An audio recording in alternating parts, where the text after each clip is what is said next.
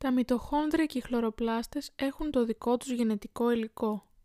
Τα μυτοχόνδρια και οι χλωροπλάστες έχουν DNA. Το γενετικό υλικό των μυτοχονδρίων και των χλωροπλαστών περιέχει πληροφορίες σχετικές με τη λειτουργία τους, δηλαδή σχετικά με την οξυδοτική φωσφοριλίωση και τη φωτοσύνθεση αντίστοιχα και κωδικοποιεί μικρό αριθμό πρωτεϊνών. Οι περισσότερες όμως πρωτεΐνες που είναι απαραίτητες για τη λειτουργία των μυτοχονδρίων και των χλωροπλαστών, κωδικοποιούνται από γονίδια που βρίσκονται στο DNA του πυρήνα.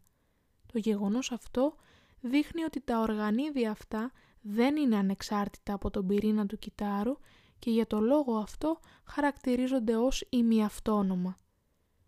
Το μυτοχονδριακό DNA στους περισσότερους οργανισμούς είναι κυκλικό μόριο. Κάθε μυτοχόνδριο περιέχει 2 έως 10 αντίγραφα του κυκλικού μορίου DNA.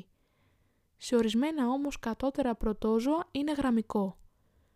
Το ζυγωτό των ανώτερων οργανισμών περιέχει μόνο τα μυτοχόνδρια που προέρχονται από το οάριο. Επομένως, η προέλευση των μυτοχονδριακών γονιδίων είναι μητρική. Το DNA των χλωροπλαστών είναι κυκλικό μόριο και έχει μεγαλύτερο μέγεθος από το μυτοχονδριακό DNA. Οι ιοί έχουν γενετικό υλικό DNA ή RNA. Οι ιοί περιέχουν ένα μονοείδος νουκλεϊκού οξέως, το οποίο μπορεί να είναι DNA ή RNA. Το DNA των ιών μπορεί να είναι μονόκλωνο ή δίκλωνο, γραμμικό ή κυκλικό. Οι RNA ιοί έχουν συνήθως γραμμικό RNA.